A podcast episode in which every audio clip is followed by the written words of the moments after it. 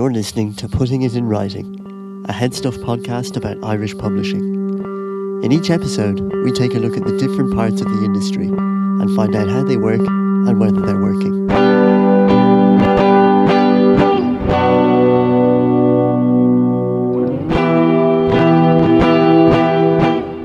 In the last couple of episodes, we heard about distribution and how booksellers seek out certain titles.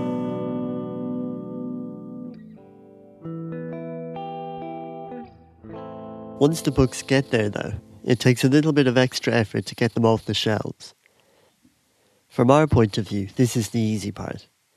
What I mean is the work which goes into informing our selection. Who is it that lets us know which book is specifically the one for us? Who is it that rouses sleeper hits from their slumber? And who makes sure we'll be able to hear about our new favourite books from the people who wrote them? Let's begin with launch day. At this point, the book is done. Printed, bound, delivered. Soon the reading public will be rocking up demanding signed editions. In short, it's an exciting evening. Here's Lisa and Sarah from Tramp Press. So launch day, then we go have dinner, loads of wine, and then um, I've, I've, yeah, I'm trying to develop um, a new tradition where I have a shot right before Lisa and I go up and say oh, something yeah. about the book. I just I really hate speaking in public. It's the absolute worst. Yeah, so I like stand there and just like shiver in my boots. And luckily Lisa I'll say something incoherent and then Lisa jumps in, thank goodness, and says something like really smart and articulate.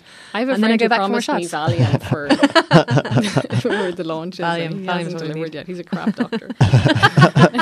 we get really nervous. It's really stressful. It's really mm. like, launch it's day really always goes really well. It's always always fabulous. smooth. so there's mm. nice turnout. There's always you know, and you sell lots of books. And it's really fun, it is, but ugh, it's nerve wracking. I have to say, from like A to B is about a year. Mm, that would be about normal. Um, and in the middle of all that, of course, at some point we're applying to the Arts Council for money to Which do is it. always a massive job. It's like it's like publishing a book in itself. It's that Yeah. kind of workload. You know, Which we really- you know that's fair. It's, it's public funding, so you know it's fair. Yeah. We should jump through hoops to do it. But it, yeah, it's it's a it's a big job. It's a big job. um, for not loads of money. Um, but yeah, so I think there is a sense that some publishers at launch day they're like, oh well, you know, they kind of dust off their hands and Yeah. they're like, okay, book's Yeah. done now. And we really try and view launch day as a launch day, as the actual kicking off day, and after that, it's really about getting the writer out there, Yes. making the most of the reviews, trying to sensationalize it essentially if we Yeah. possibly can. Um, um, booking the author into lots of festivals and just you know yeah really running around a lot with it. I mean, what the, the main reason we only want to publish three books a year, or one of the two main reasons I guess, is that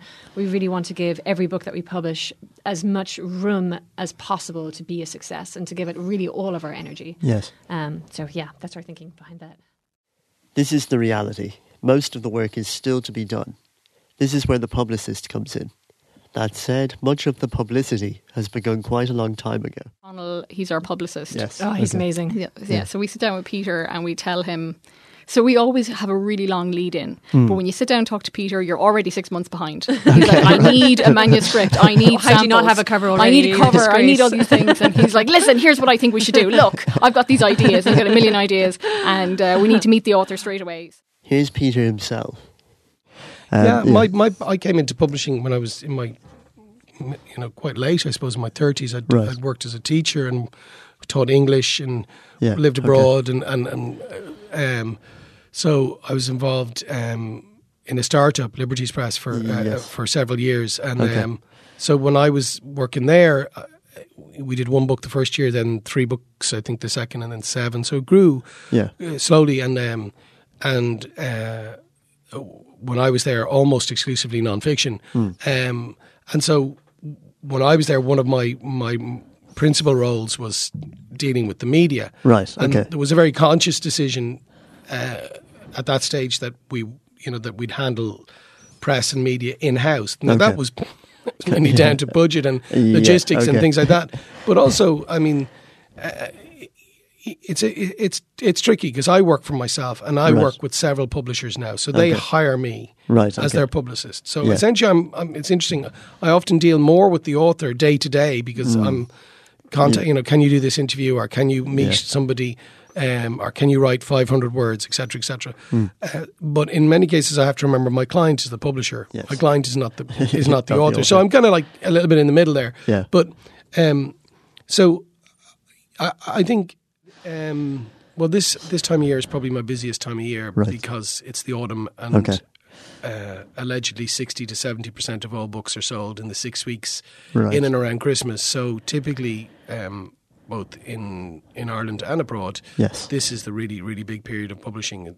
Uh, a lot of publishers would hold their big titles over to this time of year, and certainly in terms of Irish publishing, that would be the case. In any given day, there are three main things that Peter will be doing. Say one thing is I'm uh, I'm following up, which is critical in my job. Um, Yes, okay.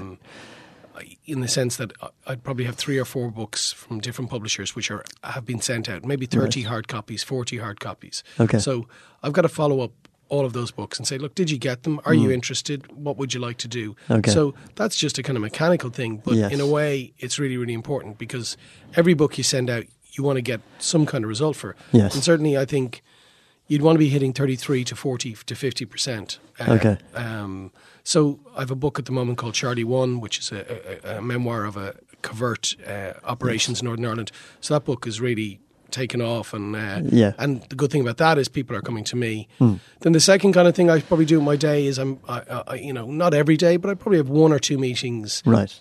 On average a day. I'd say maybe Okay. one meeting a day, and often that's with an author whose book I'm about to pub- Right, promote, yeah. or else maybe with the publisher again about their one particular title or a series of titles. So again, getting a sense of of, of getting as as briefed as I can. In reality, I can't read every book Yes. I, I promote Right. um, in terms of nonfiction, Hmm. I have to. In nonfiction is easier not to have read every word. Well, yes, if there's a book on the mm. rising, y- you know, I, am familiar with the rising. Yeah. If there's a book even on obesity or health, you know, Yeah. there are issues that we have a degree of familiarity about. Yes, Look, okay. I'd always look as closely as I can at a text. Particularly, I'd look at five, six chapters, the introduction, and my author. I'd often meet an author to to get a sense from them of what's newsworthy, Mm, okay. um, or if there's something. If a book can be a bit technical, to try and explain to the author that we need to communicate in, Yeah. in a more simple way or in a more digestible way. Um, Okay. So those those meetings are critical in a sense because they're in a sense trying to get a, a flavour of a project, um, and also to look at what uh, what priorities a publisher might have or what or an author might have. Also, a lot of what I do would be explaining to authors the process, Right. because essentially things that are, are are right, you know, sort of things waxing and waning. So. Um, so that often would be the case, and then I suppose the third thing I do typically in my day would be to generate content. So, Yeah, okay. um, like uh, writing press releases is, is really a press release could, uh, is three hundred words, Yeah. Okay. one page. I might spend three or four hours Yeah, writing drafting that. three hundred words, Yeah. which, uh, like in some ways, I suppose, like a fiction writer, but that just has to be right. It Yes. also has to be right by the publisher. It has to be right by the author. Yeah. um, and it has to communicate in a very succinct way everything that we want to talk about the book. Right, yeah. Um, so that, so so that's kind of a typical day. Um, We also spoke to Amy Heron, who at the time of this interview managed publicity at the Irish Writers Centre. She tells a similarly busy story. it's a lot of work. You know, people might think that working in publicity is glamorous, but you're, you know, lifting boxes of books upstairs and you're carrying bottles of wine and you're, you know, you're um, you're a waitress in many respects as well on the night and you're uh, running around. I would be surprised if you met anyone who worked in the uh, publicity sector in, in publishing who doesn't have a, a shiny, glistening face at all times. There's a lot of sweat involved. I, I suppose the, the beauty of uh, the, the job is that we, you know, it's not a regular office space. It is obviously this this grand Georgian building on Parnell Square, and we're, um, you know, we're so lucky to have it. Barely a day goes by that we don't overhear someone coming in, kind of pinching themselves, going, "Oh my God, this place is amazing!" And it is it is a real privilege not just to work in that sort of architectural environment, but also, you know, to think of the history that's gone on, the people that have walked through the doors, um, and then even the courses and uh, that we have now. You know, there is a real sense of of buzz and creativity, and that's um, just really nice to be around. A bit frantic, I have to say, at times because we get. We get a lot of people in through our doors on a daily basis, um, many of whom confuse us with the Dublin Writers Museum next door. For anyone who doesn't know, the Irish Writers Centre inhabits a large Georgian house on Parnell Square. From there, they run a range of events, workshops, and other initiatives. And then, as well as our regular events, um, which happen throughout the year, we had quite a special one, uh, which was co-funded or which was um, funded, I should say, uh, by the Arts Council uh, as part of the Art uh, 16 project, and that was called A Poets Rising. So we asked um, various contemporary poets to actually draft new pieces of work, so new poems effectively, um, inspired by the people and places of the 1916 Rising. Um, and then that culminated in both a live event and it's also available actually as an app for download, I think, if not now, very soon. In terms of our own planning, then we like to try and be as organized as possible. So, like already, obviously, we're September now. We're um, still, you know, still putting final touches, I guess, to our the latter half of our autumn programming. But um, generally, we would have ideas of what we want to do, what partners we're working with. We work with a lot of literary festivals, um, sometimes universities, other resource organizations as well. So, usually, we would have an idea about those sorts of projects um, at least six months ahead of time. And you know, there's there's so much on, I guess, in the literary scene as well that we're trying to, you know, you don't want to be programming too many things in May when the International Literature Festival is on. You don't want to be doing them in November with the Dublin Book Festival. So, and there's so many other um, festivals as well taking place regionally as well as in the city centre. So it's trying to be you know, cognizant of all of that, um, but still not getting too put off if we have a clashing date with someone else. Contrary to popular belief, the Irish Writers Centre is not a scary place. Before I started working at the centre, I wasn't really sure what it what it did or what it was there for. I had this, you know, image of it being quite um, austere, a bit too bit too grandiose for my own uh, for my own liking, and I was really pleasantly surprised to find the opposite. Um, yeah, that um, it's it's such a welcoming place, and I think uh, that I don't think I was alone, or, or, certainly in my experience, I haven't found that, um, or I found that people who maybe hadn't heard of the centre before or hadn't come to it uh, would have had this preconceived notion of, you know, fancy poetry evenings and it being very exclusive. And I guess I'm really happy to say that it's not. It's it's welcoming to writers who are, you know, maybe penning two lines of a poem every year as equal, you know, as, as well as you know someone who's who's uh, writing two novels per year or something. It's quite we're we're quite a welcoming bunch, and we're we're not exclusive in terms of um, what we see as, uh, you know, in terms of our own definition of writing. So for us, writing is songwriting, it's screenwriting, script writing, it's expanding that that genre. And i think that's a really cool place to be you know in 2016 that writing doesn't have to be poetry or prose that it can be all of these other things. And um, yeah it's really really great to be a part of something like that. I don't know if you quite call it a, a movement, but certainly um, an expanding of, of the definition is is is good enough, I guess, for the time being. Returning to the subject of publicity, have you ever wondered how writers, notoriously reclusive people that they are, turn up on national radio from time to time? You know, occasionally I would accompany an author to media engagements. That I'm not a PR person. I'm a book publicist. Yes. That's what I am. Okay, I, I, do yeah, book yeah. publicity. Right. So, um, you know, most of my authors, uh, if they want to go, if they have to go to RTE, they know Yeah. where RTE is. I explain the situation. You I mean, if an author who's new to it or very nervous, I might bring them in the first time Okay. or something like that. Um, and occasionally, it's good for me to meet the producer face to face, just Yeah, because just I, I don't see them that often. Okay. Um, so that's sort of that's where I'm at. Um, Even though he might not go himself, it is important for Peter to know who is out there. Another little bit of my job would be often I, I, maybe would spend an hour, maybe not an hour, but a half an hour, maybe a day, Yeah. actually doing research. Okay. Who is the producer of that show? Oh, yeah, Who okay. is the best reporter?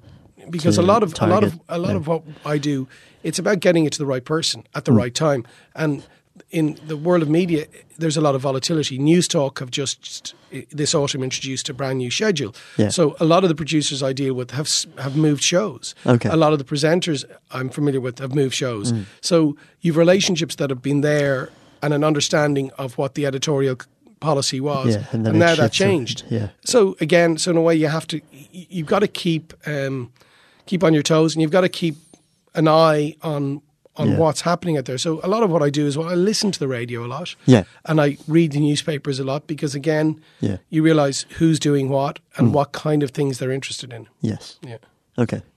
Well, yeah, there's a lot to stay on top of. Um, yeah, yeah, but again, it's just I think it's like anybody. Yes. I mean, you, if you're if you follow current affairs and uh, I mean, I suppose I I'm unique. I listened to the last two minutes of a radio show, and I Okay. listened for today's show was That's pro- produced yes.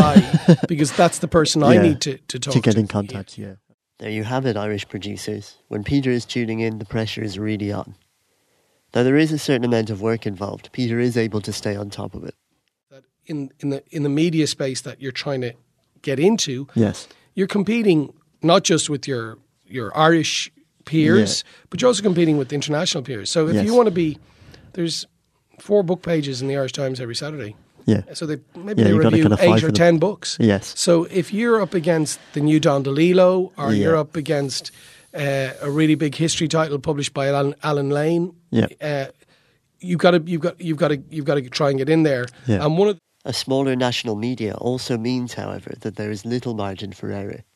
Yeah. And one of the things that's really important is, uh, consequently, is to understand the timelines because um, for a book to be reviewed, you probably need to be giving it to, to a, a, reviewer s- four weeks, six weeks, eight weeks out. yes. And particularly at this time of year, because between now and Christmas, there's maybe going to be 40 books reviewed in the Irish Times, Yes. or, or, or the Irish Independent, or the Sunday Business Post. Yeah. And, uh, and a lot of those books will be the same books. Yes. So you want to make sure you're in there, Yeah. and you want to make sure your clients' books are in there. But the challenge there is British publishers work on a longer lead lines because their sales are longer, their Yeah. lead lines are longer. So what I'm trying to do with my, a lot of my clients is to to, to get material in good time Right. uh, and and to explain to editors, hey, look, I have this. There's a big history book in October. There's Yeah. a big, so that might mean giving them a proof, a bound proof, Yeah. four to six weeks out, which is an expense and it's something that has to be factored in. But Yeah, if you get a review on the Saturday in November, Yeah, that's as people are going to, yeah. or see uh, people go out to buy their Christmas presents, that's critical. You know, There are certain ways to streamline these interactions. Trying to get stuff into the media.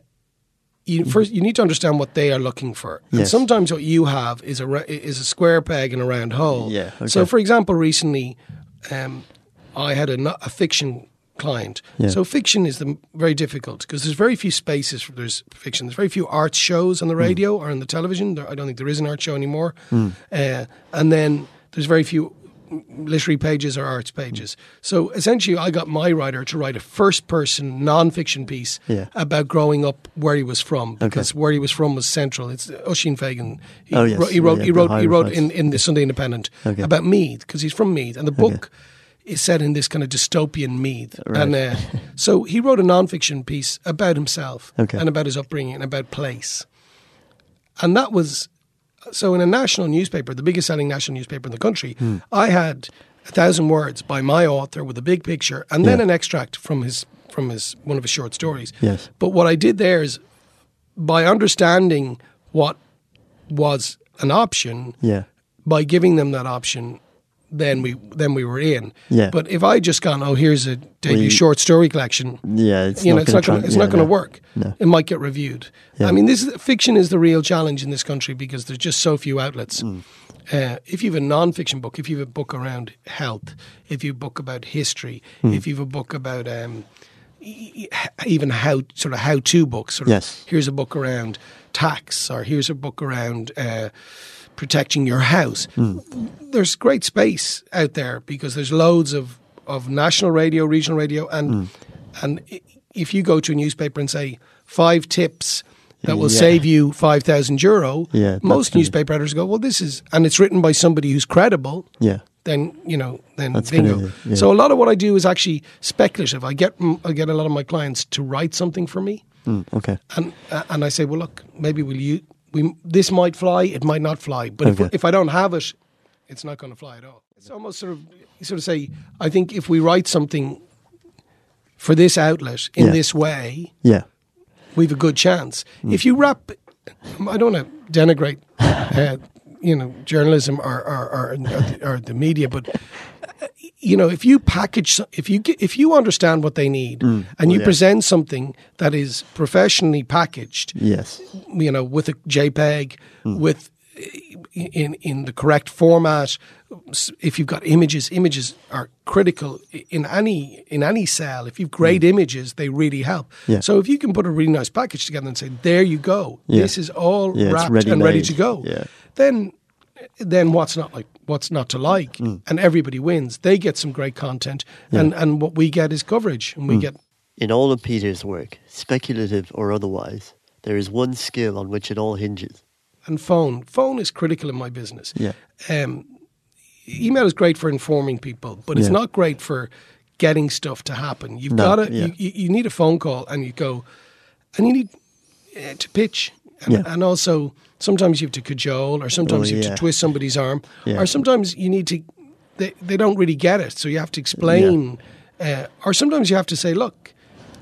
I, this person is going to give you 15 minutes of great radio. or- Yeah. And Indeed, it seems this is the essence of life as a publicist. For me, publicity became a little bit monotonous, and and that's as I say, just for me only. Um, because you're, you know, you're effectively, even though you're working with different authors and on different books, which is which is you know quite nice to have that diversity. It still felt that I was doing the same the same role.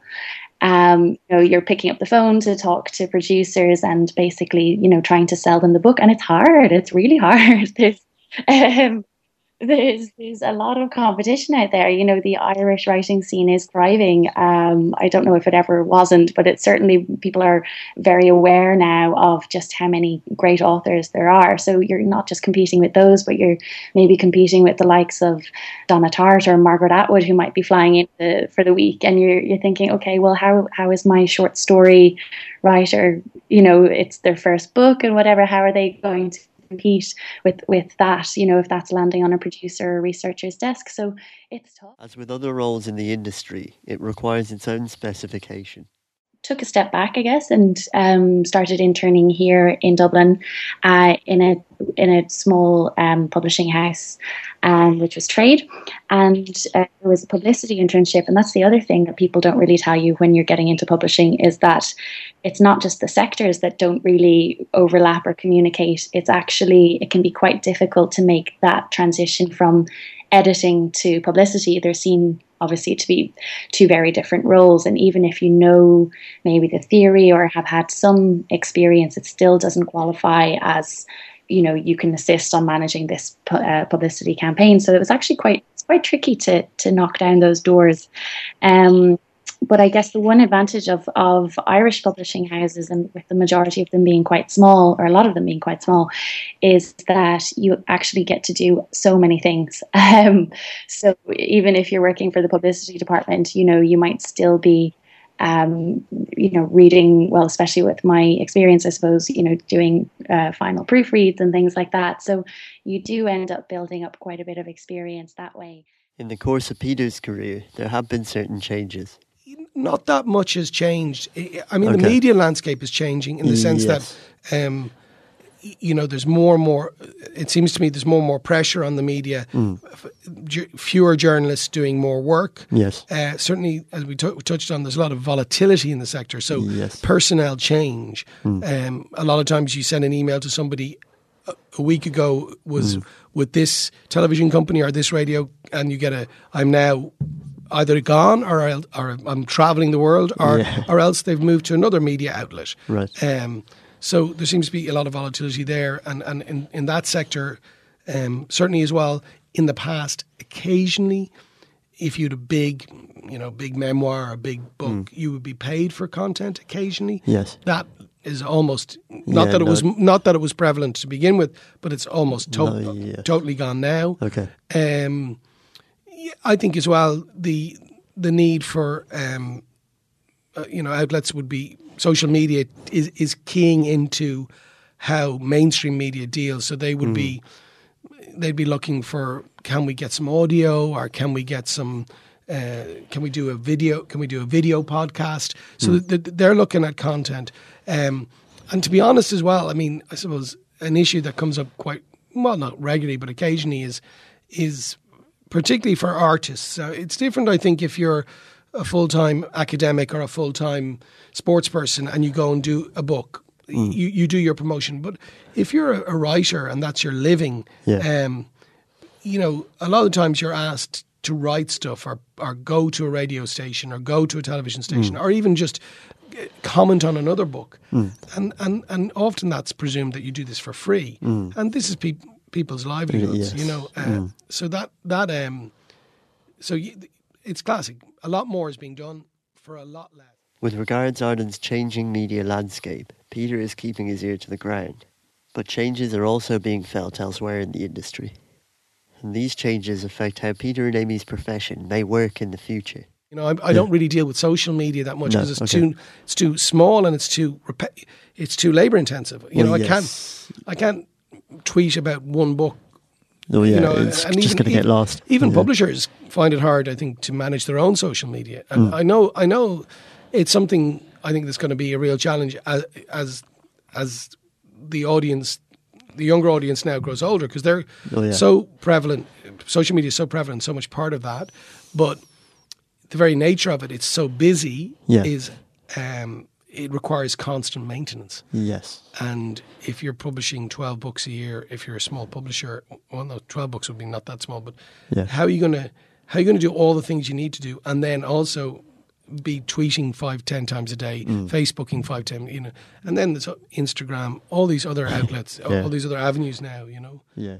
as well as publicity, which is a lot of social media.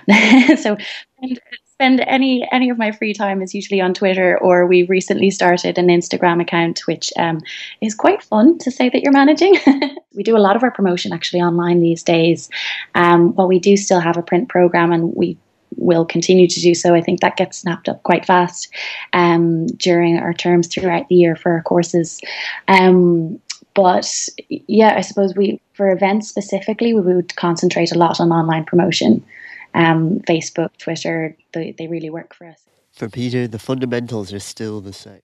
what publishing ultimately about is about is about content Yes. finding content and curating that content, editing it, improving it, Yes. and and then I suppose later on, if you, you- promoting it, Yeah. you know, make shouting as loudly as we possibly can in as many places as possible about the virtue of something. Yes. and and uh, so I think that's the key is is to maintain the quality of the content and and and do as much as we can to to make uh, to make sure as many people know about it. Yes. And if you have great material, it doesn't really ma- if it's music or film, quality will out in the end. Yes. I think. Yeah. Uh, and certainly, um, as a as a nation of book buyers, we cons- we, we buy more books per capita than most uh, of our of most English speaking countries, uh, and I think there's a real uh, there's a real tradition and also a real support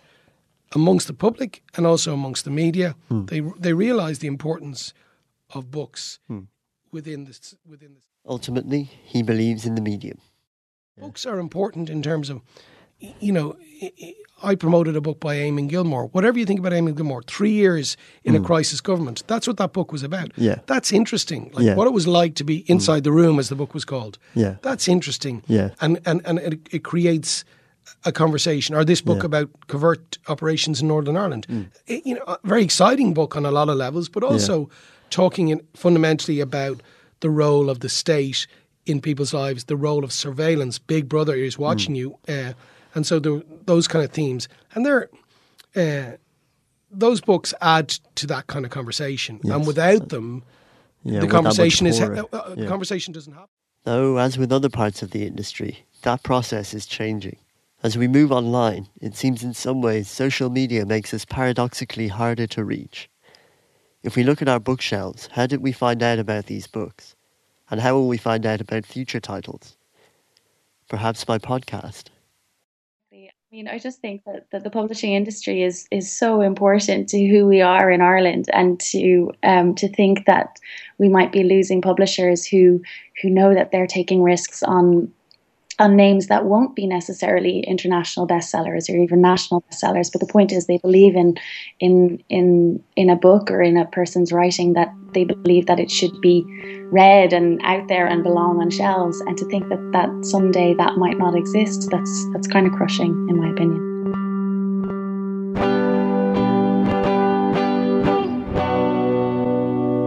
I'm Conor O'Donovan, and this has been Putting It in Writing. Join me again next time when I'll be finding out more about book design. In the meantime, you can subscribe to this and other Headstuff podcasts on iTunes and Spotify.